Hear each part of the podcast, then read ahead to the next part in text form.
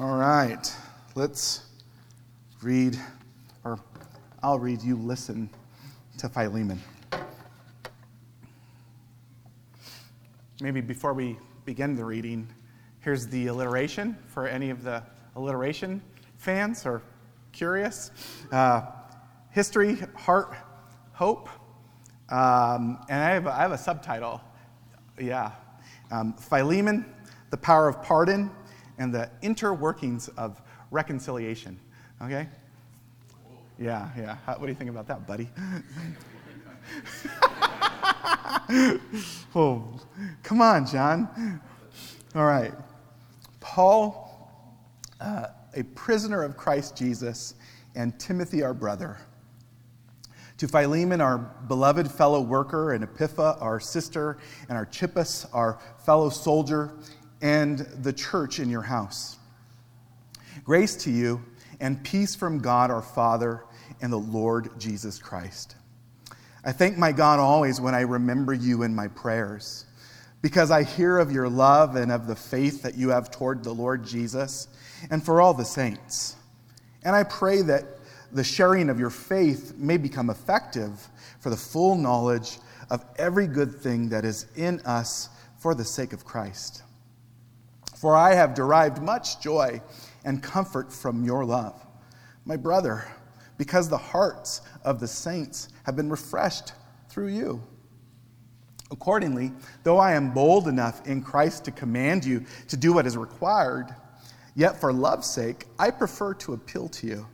I, Paul, an old man, and now a prisoner also for Christ Jesus, I appeal to you for my child Onesimus whose father I became in my imprisonment. Formerly, he was useless to you, but now he is indeed useful to you and to me. I am sending him back to you, sending my very heart. I would have been glad to keep him with me in order that he might serve me on your behalf during my imprisonment for the gospel. But I prefer to do nothing without your consent, in order that your goodness might not be by compulsion, but out of your own accord.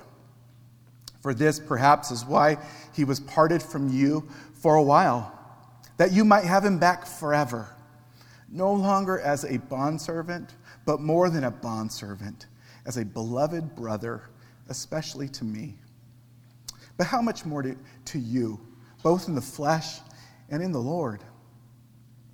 So if you consider me your partner, receive him as you would receive me. If he has wronged you at all or owes you anything, charge that to my account. I, Paul, write this with my own hand. I will repay it, to say nothing of your owing me, even your own self. Yes, brother, I want some benefit from you and the Lord. Refresh my heart in Christ. Confident of your obedience, I write to you, knowing that you will do even more than I say. At the same time, prepare a guest room for me, for I am hoping that through your prayers I will be graciously given to you. Epaphras, my fellow prisoner in Christ Jesus, sends greetings to you, and so do Mark, Aristarchus, uh, Demas, and Luke, my fellow workers. The grace of the Lord Jesus Christ be with your spirit. This is the word of God. Let's pray. God, we love you, and I don't know, I just can't believe that you let us um, understand your heart at all. Um, and that you, that you are love, and that you intend to uh, envelop us in your love is truly a miracle of all miracles. And God, I pray that through the work of your Spirit and the vision that He gives us of your Son Jesus, we would be drawn into the, the greatness, the beauty of your love. That we would understand what you've done in order to bring about reconciliation to the sinner. And may we be able to uh, function and live within the world out of that grace and mercy that has been received. So, God, we, we just love you.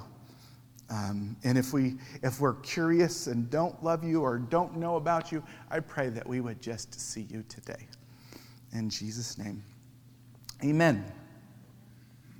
Well, our overview of Scripture today, as you have already found out, brings us to uh, the shortest of Paul's epistles, the book of Philemon. But before we begin to dig into it, I'd like to start with a, a gentle uh, admonition. Please don't underestimate this little letter consisting of 335 uh, words in the original Greek text. Philemon is what I like to call the Mike Tyson of the epistles. It might be small, but it packs quite a punch. And if any of you guys know Mike Tyson, 5'11 heavyweight champion of the world. I, I, I told my wife this. She said, Was Mike Tyson small? I said, Yeah, terribly small. Anyway, that's a tangent. Philemon is like uh, the Mike Tyson of epistles small, but uh, packs quite a punch. The long and the short of it is this Paul's letter to Philemon is the gospel on the ground. It is the theology of grace, forgiveness, and reconciliation taken from the library of the mind and applied to the actual matters of life. Now, what I'd like to do is get into the history of the book, and it's pretty straightforward. Um, from Paul, uh, from prison, I'm sorry, from prison, and it seems like Paul was always in prison, but from prison, Paul wrote a letter to his good friend Philemon on behalf of his new friend Onesimus. Philemon was a well to do Roman citizen of Colossae who met Paul on a visit to the city of Ephesus. There he became a Christian under the tutelage of Paul and inevitably became a leader in the church, the church that uh, Epaphras planted in Colossae. And according to uh, verse 1, the church actually met in Philemon's house. And if you want to corroborate all this, just read Colossians chapter 1, verse 7. And it might be a surprise to you, but uh, not to the ancients, of course, but it was quite common for Roman citizens to own slaves.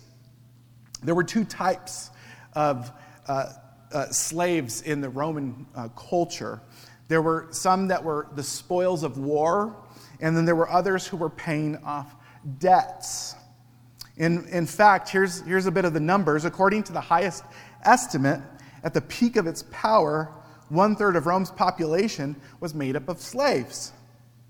And what Paul makes very clear in this letter here is that Onesimus was actually a slave that belonged to Philemon. Now, while that settles in, uh, let me proceed with a little more history. You see, the history of the letter tells us this. You see, at some point, uh, serious conflict arose between Philemon and Onesimus. And we don't know what it was. Most commentators think that it was probably theft. Uh, Paul does offer to repay, um, and you read that in verse 18. But what we do know is that it was bad enough for Onesimus to disappear, to, to pack up and disappear. We, what we do know about Onesimus is that he ultimately reappeared in Rome, established a relationship with Paul. And then, if you know Paul, he also established a relationship with Jesus. In other words, he came to trust Christ as his Lord and Savior.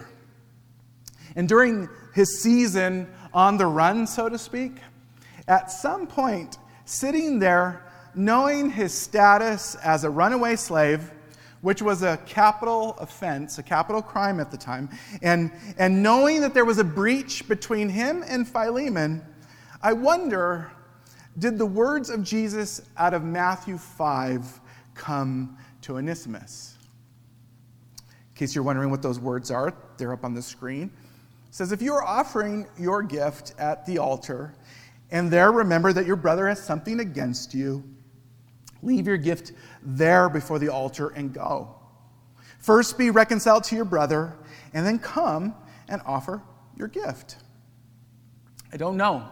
I don't know if that actually came to his mind, but Onesimus was compelled to return to Colossae and, uh, and to face Philemon.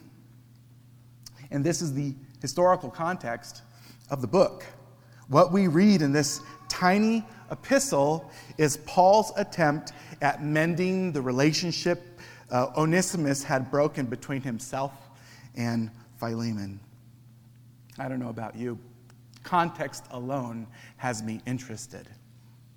Now, the letter is much more than just a history lesson, it is also rhetorically beautiful and it's sociologically staggering. And I, am, I intend to prove it to you by looking at the heart and the hope that the letter possesses within it. Now, let's see if I can convince you. Or let's see if Paul and the Holy Spirit can convince you. In verses 8 and 9, Paul shares his heart. He says, Though I am bold enough in Christ to command you to do what is required, yet for love's sake, I prefer to appeal to you. In other words, he says, because you know Christ, you know what to do. And Paul says, I could, I could pull my, my apostolic card, I could slam that on the table and tell you what to do, but I'm going to appeal to you out of love instead. And do you see the wisdom here? Paul isn't heavy handed. He's not heavy handed. Uh, one commentator said he's not dictatorial. Beth, I was, you know, most of you know I run my sermons by Beth, my wife. Uh, before I preach them, and she told me, Not dictatorial, huh? She said, oh, Maybe you could uh, learn a, a, little bit from this. I told her I was going to tell that joke, and uh, she said, I was just joking. So, just, just so you know, I told the whole story there. Because I don't want to get in trouble for telling a good joke. I mean, it happens, but, you know, I don't want to get in trouble for it. Too late, yeah. It might be too late, yeah, yeah. That's okay, it's fine. Um, you see, what we read in the letter is the work of reconciliation, it requires a gentle touch. It needs a gentle touch. I do need to learn that a gentle touch. Listen, it's not wrong, nor is it weak to be careful and considerate with your words. It's not evil to weigh out how your words, our words, might perhaps make someone feel. That's not a weakness. And Jesus teaches us that. The Bible is full of wisdom around words. Is it or is it not? I'll just quote Solomon today. Solomon says, and that's on the screen, like apples of gold in settings of silver is a word spoken in right circumstances. In R. Kent Hughes, he says it this way He says, Human reconciliation runs on loving tact, something every Christian should master regardless of personality or position. Any, anybody convicted? Yeah, anybody? Uh, yeah, Lord, touch your heart a little bit? Yeah, I don't know. Um, like his Lord, Paul is kind and he appeals from love. And this is the heart. This is the heart that he has. Now, notice the hope, because the hope is so beautiful. It is, it's, gosh, it's beautiful. Beginning in verse 12, I'd like to kind of get to its core. He says, I am sending him back to you, sending my very heart. I would have been glad to keep him with me in order that he might serve me on your behalf during my imprisonment for the gospel. But I preferred to do nothing without your consent. See, there's that wisdom, there's that gentleness again. In order that your goodness might not be by compulsion, but of your own accord. For this perhaps is why he was parted from you for a while, that you might have him back forever. No longer as a bondservant, but more than a bondservant, as a beloved brother, especially to me, but how much more to you, both in the flesh and in the Lord. Let those words settle in and solidify something. And I want to, I want to, I want to, and I want to, I want to like pull out the core with, within the core. He says that, that he might have him back forever, no longer as a bondservant, but as a brother.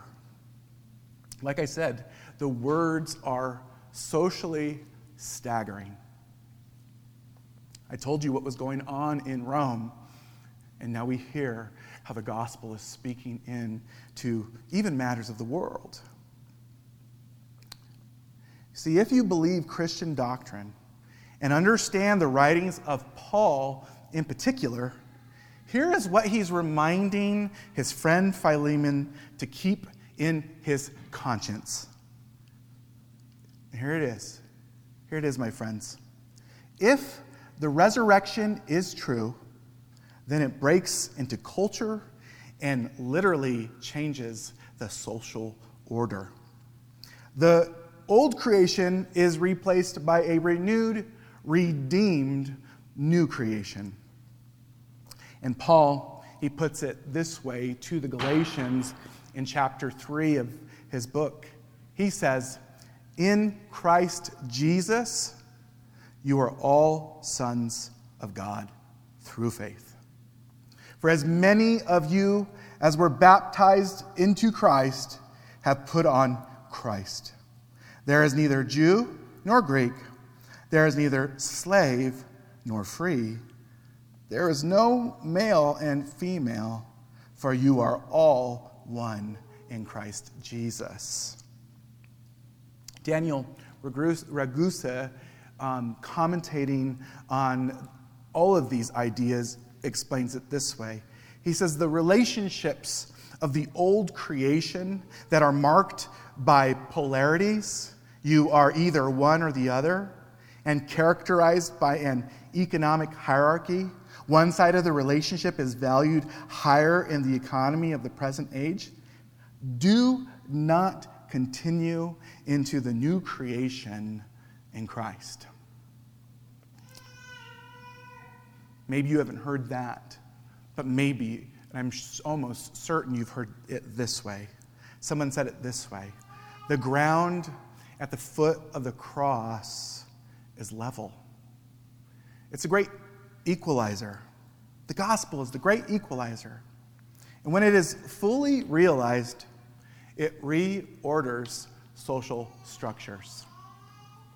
And this is why some have written of this letter that within it, Paul planted the seeds of the abolitionist movement. I'd love to talk to you more if you have more questions around all of that, but this is the time I have for this moment. This tiny but mighty letter is teeming with hope. Hope that when the gospel is unleashed and truly received, it will bring reconciliation to places that were once thought of as impossible. And that's what Paul says to the Galatians. That's what he's saying about the world as the gospel is unleashed on the world. Places that were once thought of impossible to reconcile, the gospel can bring healing, health, and hope. Now, we know of the book that Paul and Onesimus were in on the message of reconciliation, which meant that there was only one person left to kind of sort this struggle out the man Philemon, right? The final responsibility, and some might say the most challenging task, lay at the feet of Philemon. He was the offended party. Imagine Onesimus arriving at Philemon's door holding the letter from Paul in his hand, because that's probably how it worked. One commentator I read said ancient letters were always read aloud by the bearer of the letter. Can you imagine that awkward moment? Imagine Philemon looking at Onesimus and wondering, am I going to forgive, am I going to forgive this guy or am I going to strangle him? I wonder. I don't know. I, I don't know. The, the real question, I think, really, I think the real question is how deep did the gospel doctrine actually run within the life of Philemon?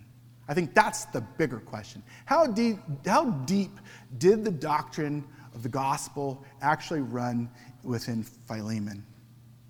Was the gospel a bow he attached to accentuate his life? Or was it something that bled out of his veins? Paul, in the letter, he's already reminded Philemon of the implications of Christianity in these particular situations.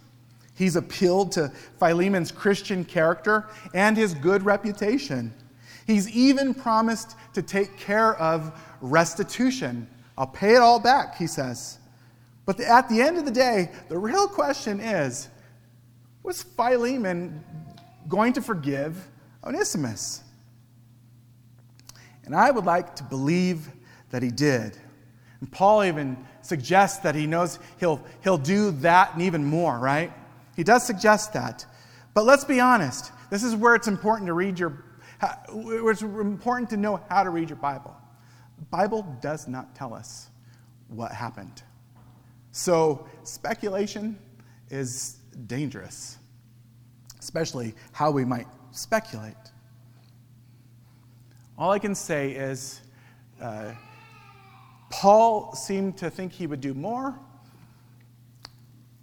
The gospel se- seemed to be very uh, evident in the life of Philemon, but we don't know at the end of the day. It's definitely one of the things that I'm going to investigate in the resurrection.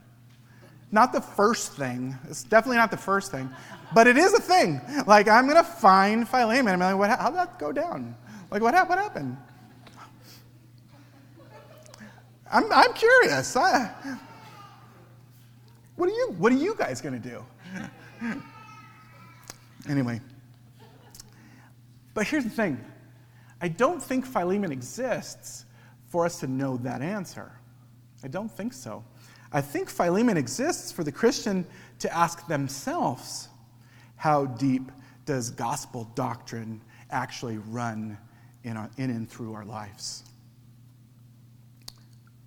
Is the gospel a bow that we attach to our lives, or is the gospel something we bleed?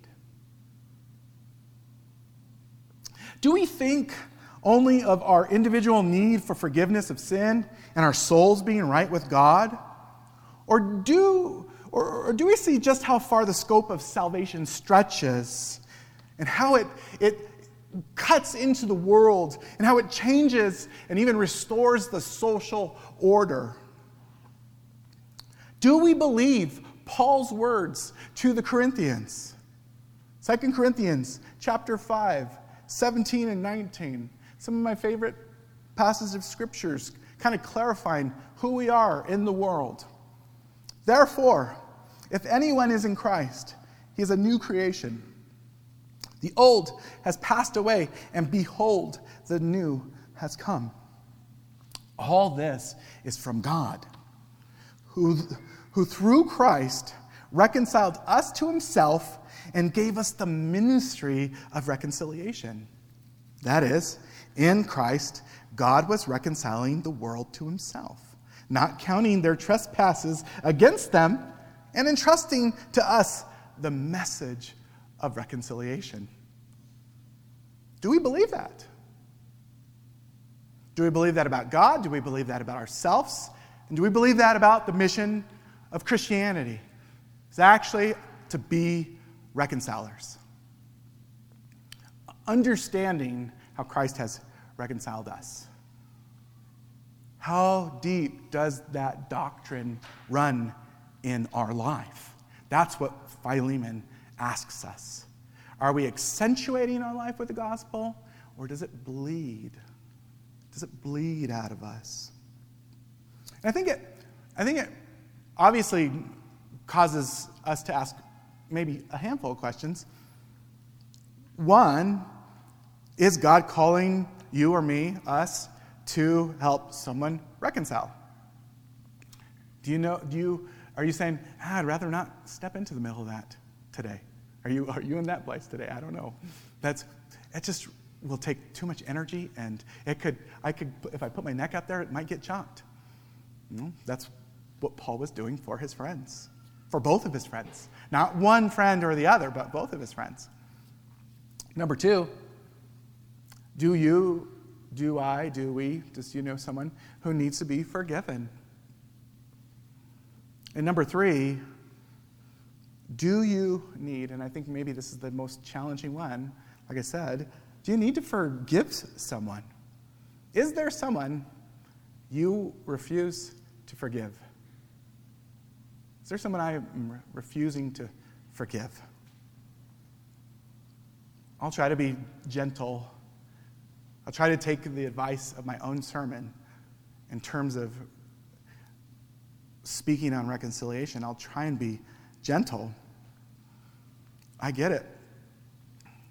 Conflict within people, among humans, is really messy and complicated to, to sort out. And forgiveness, offering that, sometimes it feels impossible. Sometimes we are downright stubborn and at a place of refusal when it comes to offering forgiveness. So let me start by saying, I understand. I understand the feeling because it, it has been deep within me at times in my life. And some avoid forgiveness altogether because they think it comes at the cost of ignoring the necessity of justice. And yes, sometimes the gospel, if it's not deeply understood, it can be seen as some superficial, uh, sentimental, move on, get over it, and don't worry about it. Don't, don't worry about the injustice done, and, and, and just move on. The gospel, gospel couldn't be any further from that if we know the gospel. You see, the Christianity, Christianity doesn't ignore the problem and the complexity of sin. It actually faces it head on. That's, that's, what, that's what I read in my Bible. Here's, here's the way Paul explains it to the Romans in chapter 5. Mike, I'm getting a, ahead of you uh, a little bit, but um, You'll be there in a few weeks, everybody, whoever's taking Mike's class. Romans 5, 6 through 11. This is, this is powerful. For while we were still weak, at the right time, Christ died for the ungodly. For one will scarcely die for a righteous person, though perhaps for a good person, one would dare even to die. But God shows his love for us in that while we were still sinners, Christ died for us. Since therefore we have uh, now been justified by his blood, much more shall we be saved by him from the wrath of God. For if while we were, were enemies, we were reconciled to God by the death of his Son, much more now that we are reconciled, shall we be saved by his life. More than that, we also rejoice in God through our Lord Jesus Christ, through whom we have now received reconciliation. There's that word again. You guys, it's not my idea. It's not even Paul's idea, it's God's.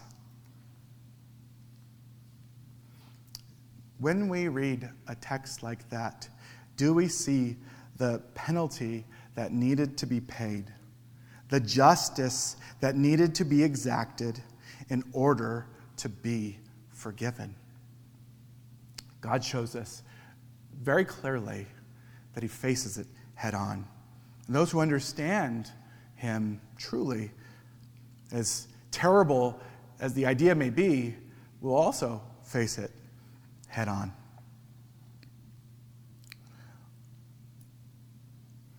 I think, I think this is the deal. We will forgive to the extent that we understand Paul's words personally. We will forgive to the extent that we know what Jesus has actually done if we understand it personally. I'm saying if you can't forgive, and this is as gentle as I can be with it, if you can't forgive, I think it's fair to, to ask yourself do I really understand the gospel? Do I really understand it? And that's not me being a mean guy. That's just saying that's something you have to think about. Because we meet here to get clarity around the person and the work of Jesus Christ. We're not here, we're certainly not here to hang out with John all the time. no, he's cool. I, lo- I love hanging out with him. I, actually, my, part of me coming here is to hang out with John, to be, to be tough. But you guys, our liturgy, our order of worship is all intentionally structured so that we would see Jesus and we would hear his word.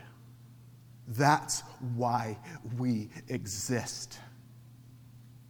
To see Jesus and hear his word and know who he is and to know his love and his sacrifice for our sin. So we can go to that table and know his body and blood shed for us. That's why we come here. It is not for people and personalities, idiots like me.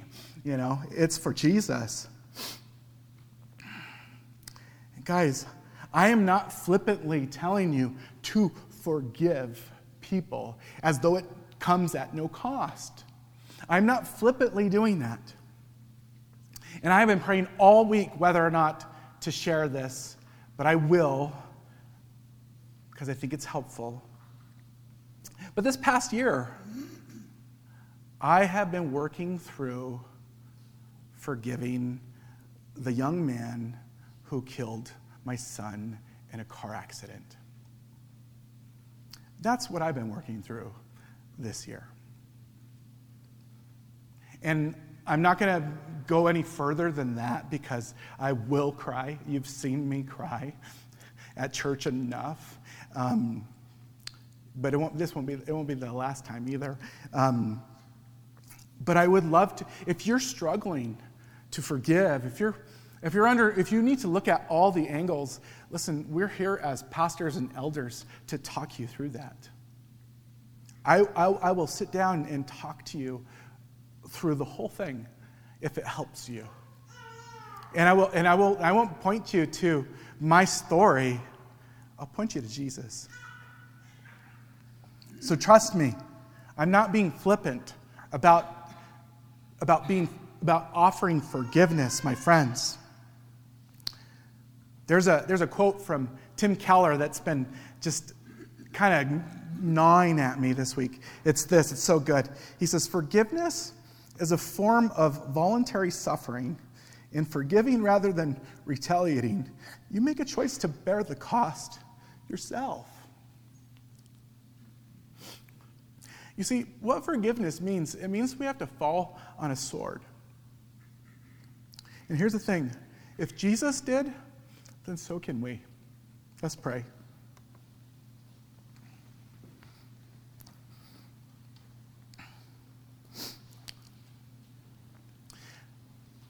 Oh God, as we consider the grand beauty of the gift of your Son in the incarnation, on the cross, And in the resurrection, we believe that you can heal anything. We believe that because you have healed us through your blood and care uh, for your creation. That you don't leave us old, dead in sin and trespasses. You make us new and give us true life. And it is that resurrection power that we pray you would help us to live into today. So, Jesus, we thank you so much for the grace given. Holy Spirit, continue to um, nourish our hearts and, and help us see your love as we continue to worship you now. In Jesus' name, amen.